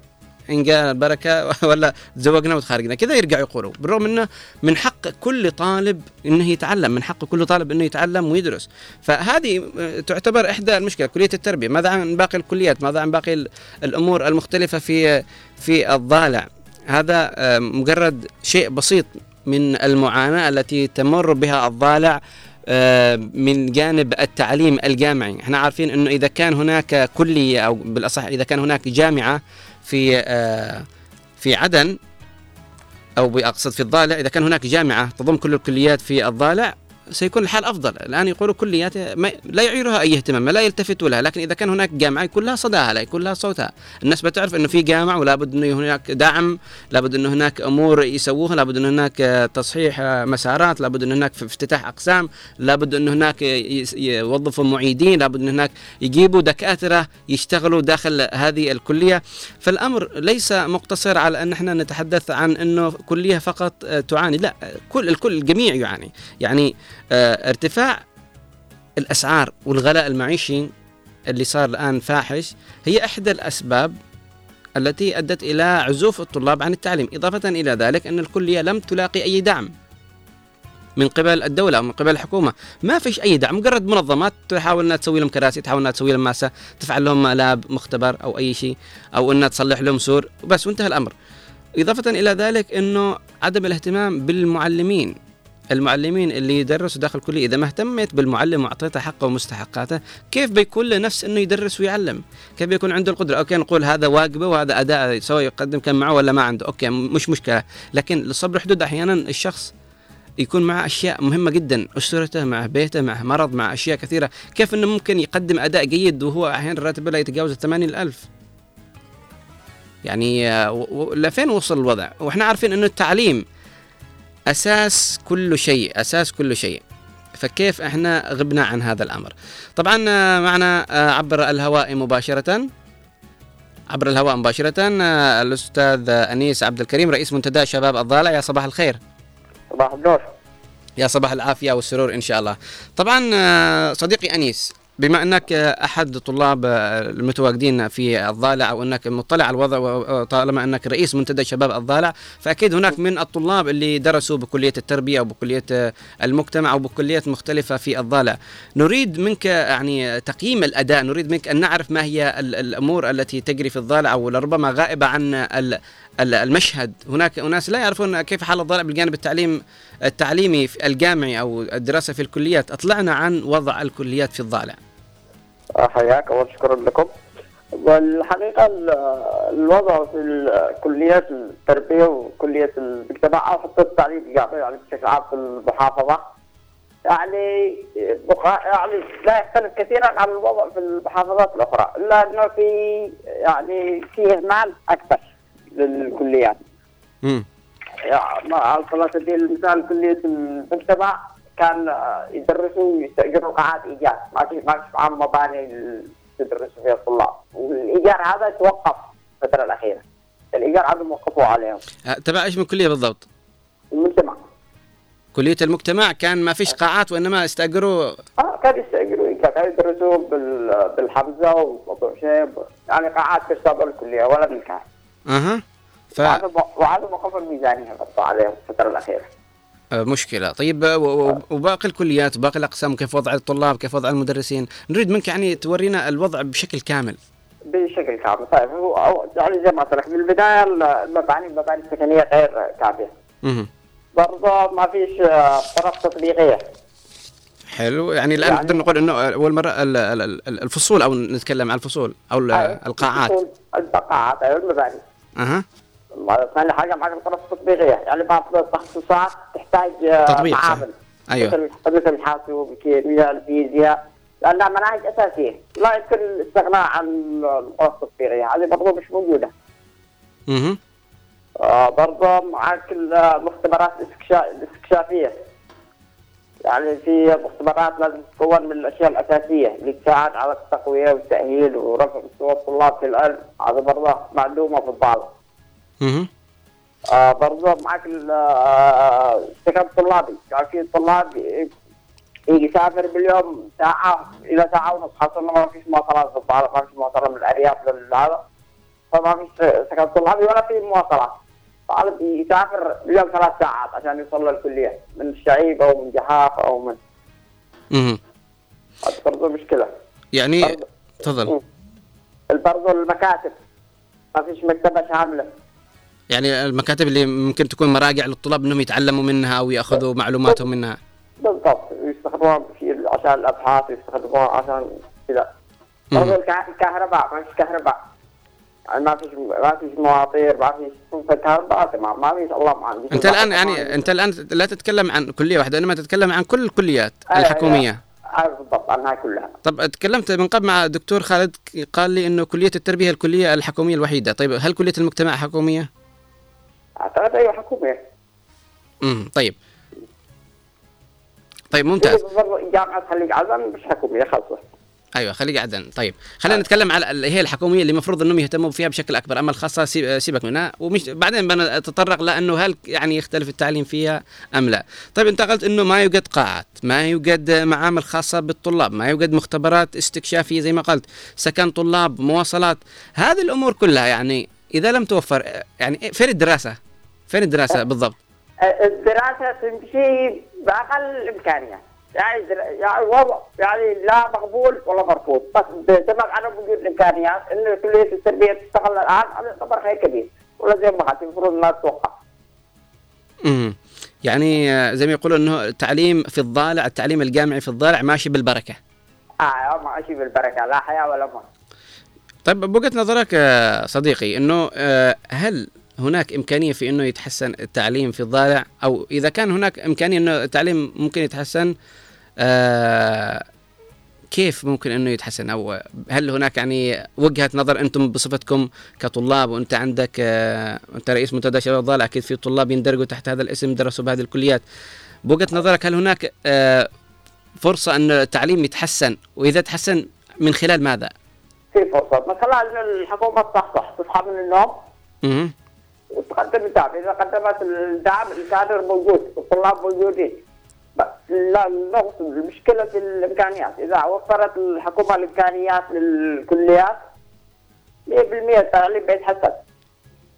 ها يعني زي ما قلت إنه يعني صح صح. ولا الطلاب موجودين المعلمين موجودين المباني موجودة. إنما بس يرمموا يصلحوا ويدعموا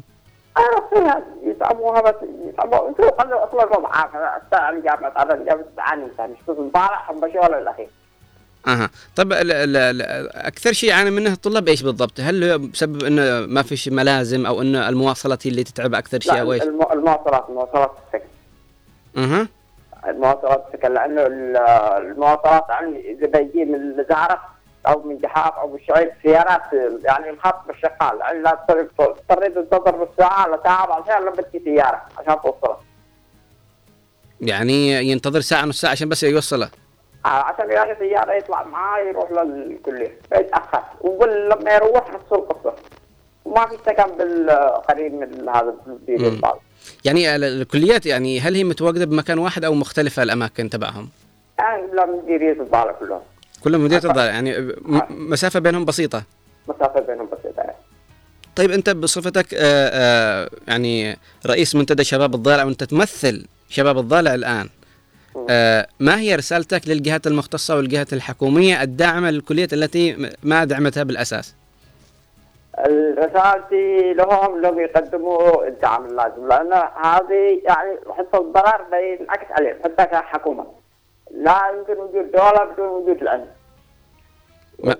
اهمال العلم يعني اهمال الدولة الشباب هذا اذا ما بيتعلموش يعني اللي بي هو طالع بيتخرج بيعتمد على نفسه بيشتغل تمام لكن هذا بيرجع بلطجي بيرجع قد نقول إنه أيوه. بيرجع حكومه أيوه فعلا إنه يعني عدم وجود تعليم قد يخلي الشباب ينحرفوا عن مسارهم الصحيح. قد ينضموا لجماعات إرهابية إلى آخره. فإنه يكون هناك حاضنة تحضن الشباب.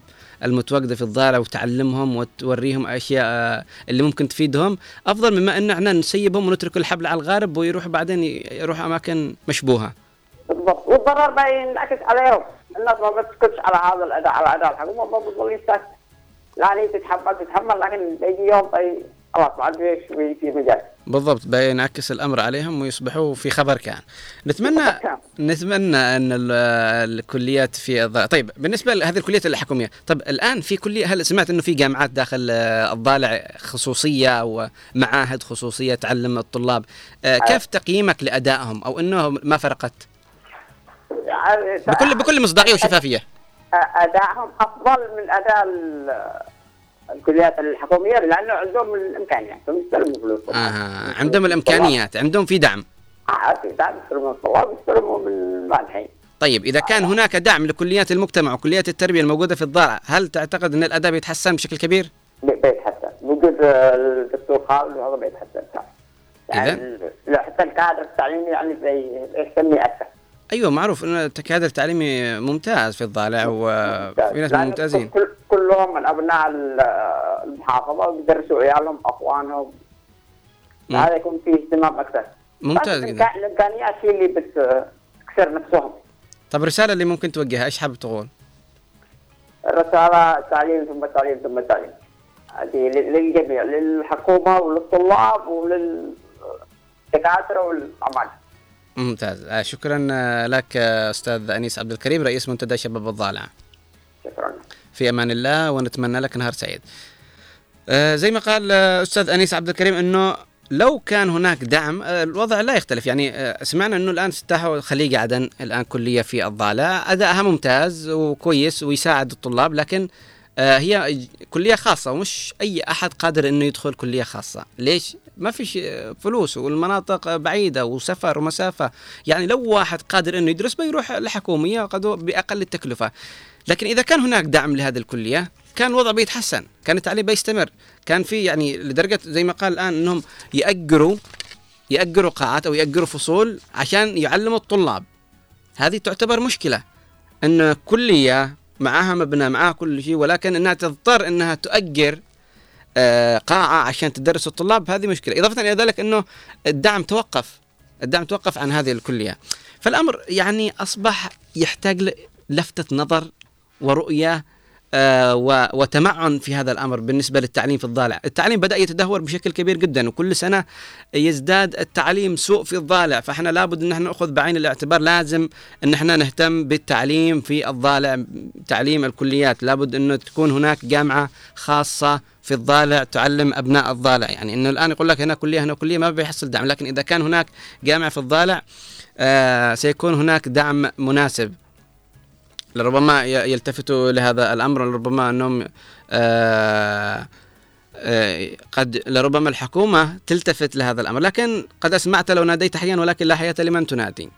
منذ سنوات والكليات تعاني من تدهور ومن آه، آه، إهمال سواء من الجانب التعليمي سواء من جانب ال- المواد نفسها ومن جانب الد- الدكاترة والمدرسين اللي يدرسوا آه، الطلاب. فيعني هذا غير مهتمين فيه. والطالب يعاني ويلات ال- الارتفاع الأسعار يعاني أشياء كثير جدا. فهذا كله يثقل كاهله يعني الآن زي ما يقولوا التعليم ماشي بالعافية بالعافية. يعني آه كأنهم آه يتذوقوا المر بتعليمهم هذا. ليش؟ ليش كذا؟ وفي آه إيرادات وفي حاجات وفي أشياء كثيرة. إذا ما اهتمينا بالتعليم والذي يعتبر أساس وبناء كل دولة التعليم مهم. أهم من أي شيء ممكن ن- نقول إنه مهم. التعليم أهم من أي شيء. إن يعني ال- ال- ال- البلد ترتفع وترتقي بالأمم بالتعليم. فالتعليم هو أساس كل شيء. طب آه، آه، بعضهم يقولوا يا أخي التعليم متدهور لو كان في تعليم كان يبدأ من الأساسي. لا إحنا نتكلم بشكل عام. أوكي. مشينا من هذه المرحلة. الآن التعليم الجامعي اللي يعتبر اللبنة الأساسية لأن طلاب اليوم شباب اليوم هم حكام الغد شباب اليوم هم رؤساء الغد شباب اليوم هم وزراء الغد. إذا ما تعلموا وعرفوا إيش لهم وإيش عليهم ودرسوا وكان عندهم فكر وعي. أحيانا البعض يقول إنه التعليم الجامعي آه، ما بيفيد. لا بالعكس التعليم الجامعي أول مرة يخليك تمر بمرحلة إنك كيف تتعلم إنك تنضج تتعلم إنك تعتمد على نفسك تمر بمراحل آه، آه، مختلفة فالأمر آه، لابد إن إحنا ن- نكون واعيين إن التعليم الجامعي من أهم الأشياء اللي ممكن نلتفت لها ونعيرها الاهتمام في الضالع. في آه، عبر الهواء مباشرة آه، الأستاذ أنيس محسن نائب عميد كلية المجتمع في الضالع نقول يا صباح الخير.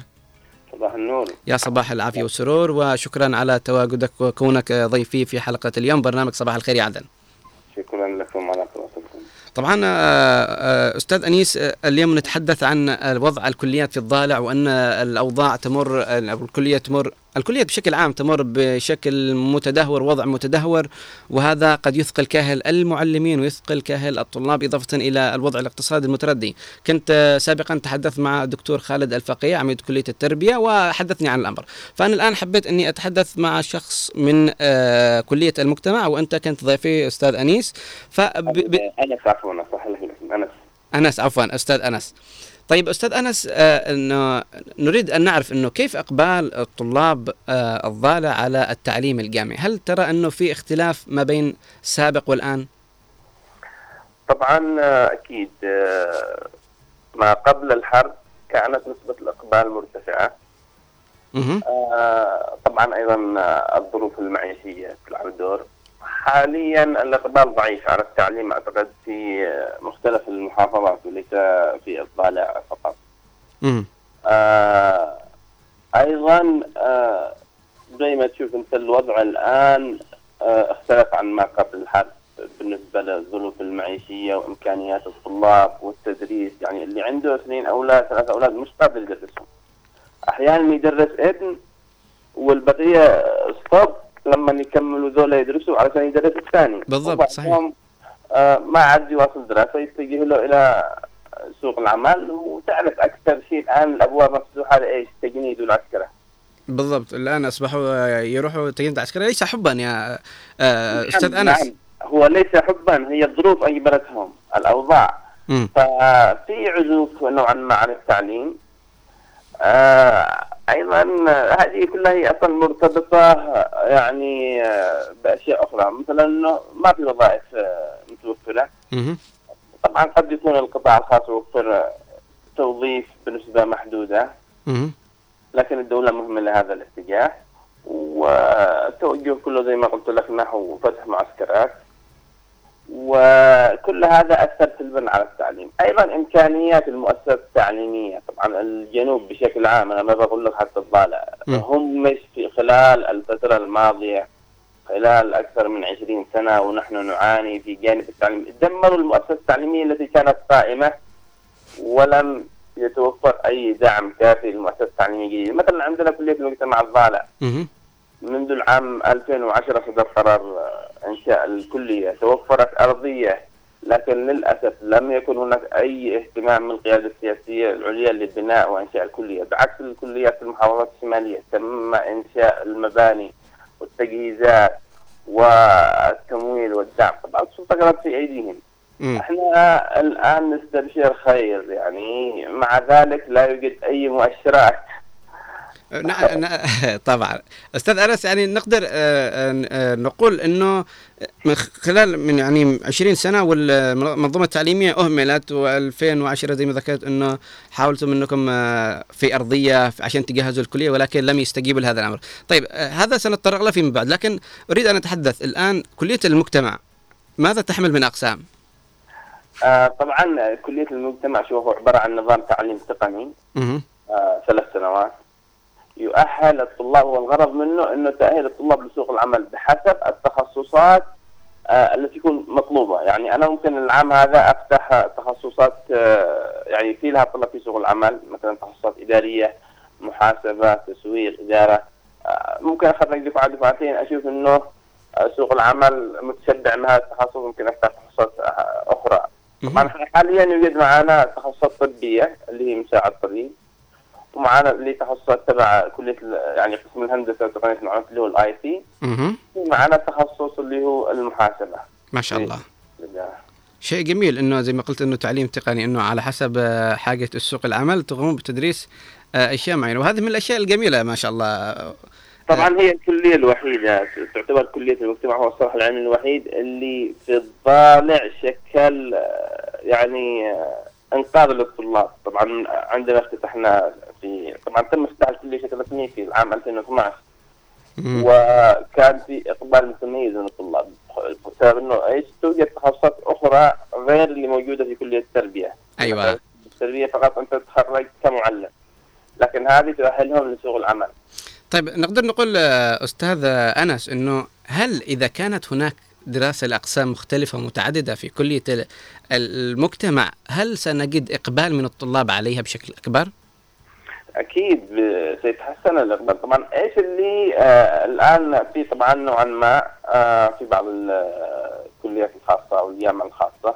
طبعا ركزت كلها على التخصصات الطبيه تعرف أنت الآن الشباب يقول لك أنا على طول بدرس أضعف الإيمان بخرج بحصل عمل صحيح.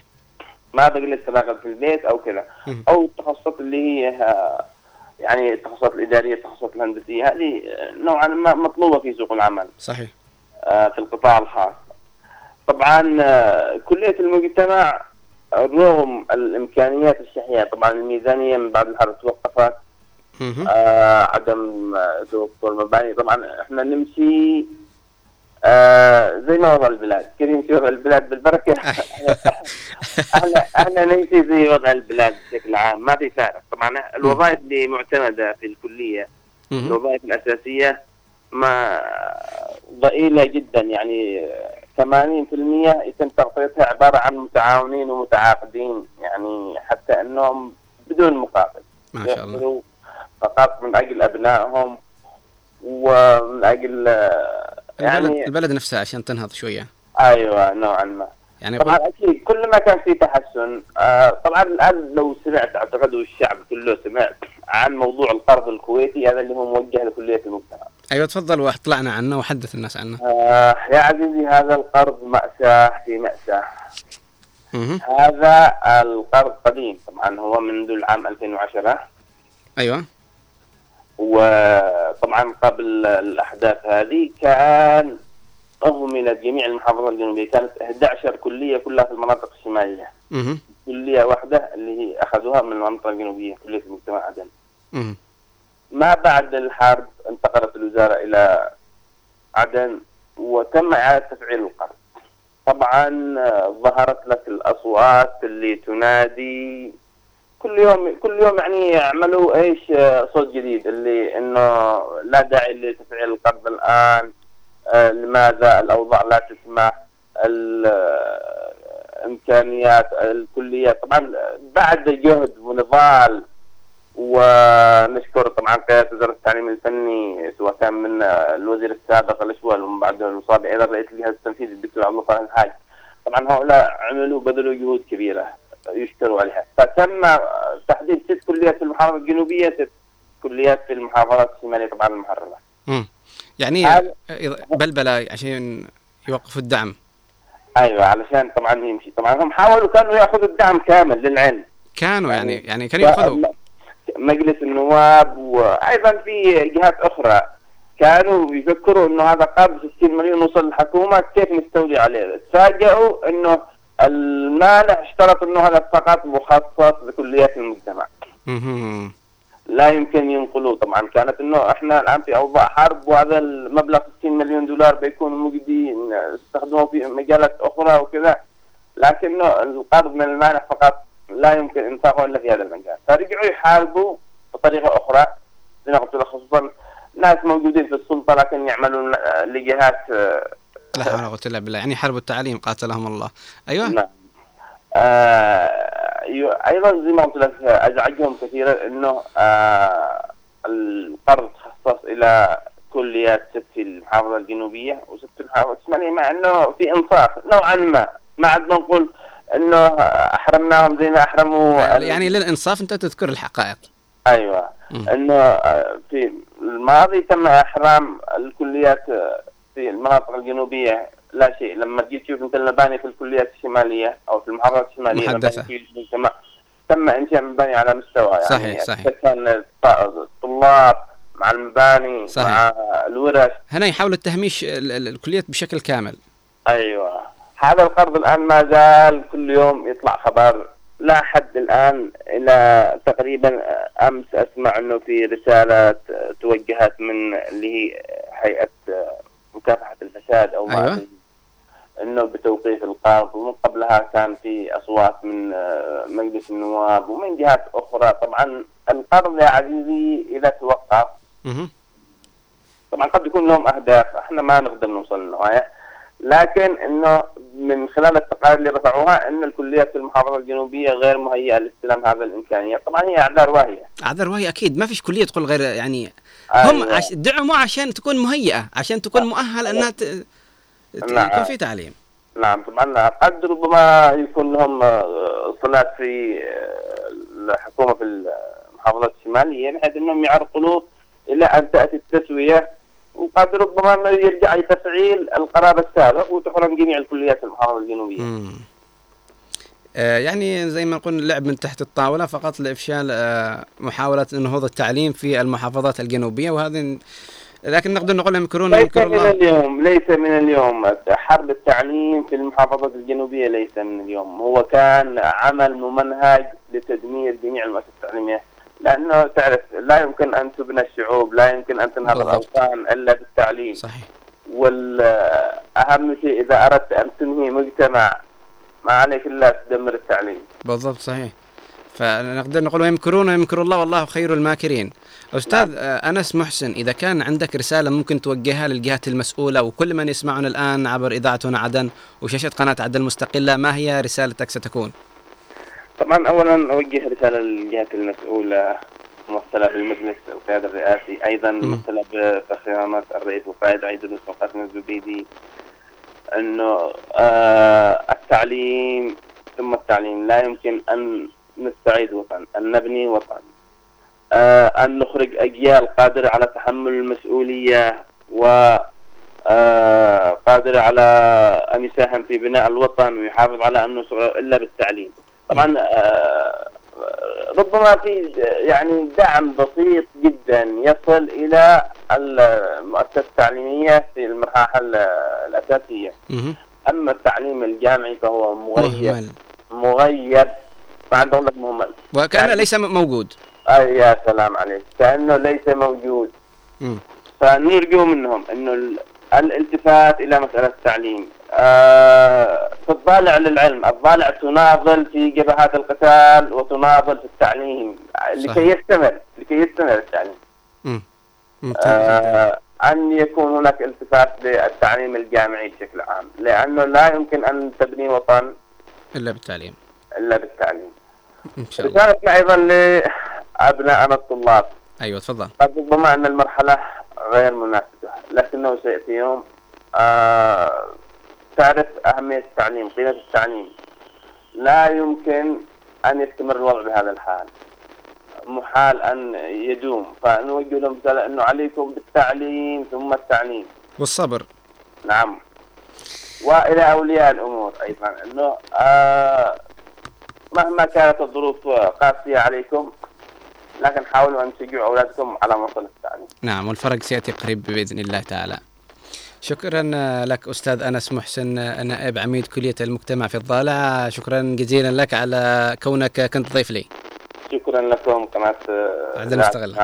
عدن مستقله شكرا لكم. هذا هذا من واجبنا.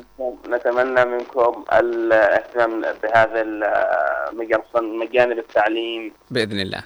إن شاء الله شكرا لكم في أمان الله ونهارك سعيد إن شاء الله. اذا أعزائي المستمعين والمشاهدين أينما كنتم تعرفنا على أبرز المشكلات التي تواجه التعليم الجامعي في الضالع من عام 1998 والتعليم آه، مدمر 20 سنة أو أكثر والتعليم آه، الجامعي مهمل وليس وكأنه ليس موجود فهذه مشكلة وهذه رسالة قدموها التربية ومن كليات آه، المجتمع رسالة لمن يهم الأمر رسالة عاقل هذا نداء استغاثة. كان منهم نداء استغاثة إلى أنهم يهتموا بالتعليم الذي أصبح مهمل بشكل كبير.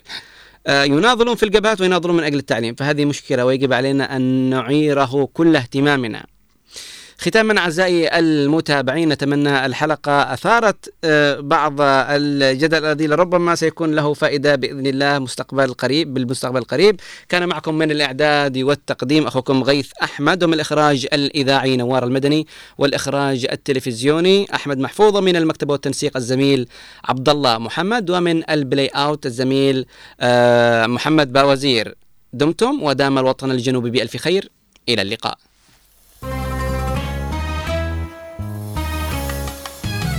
يا حبيبي.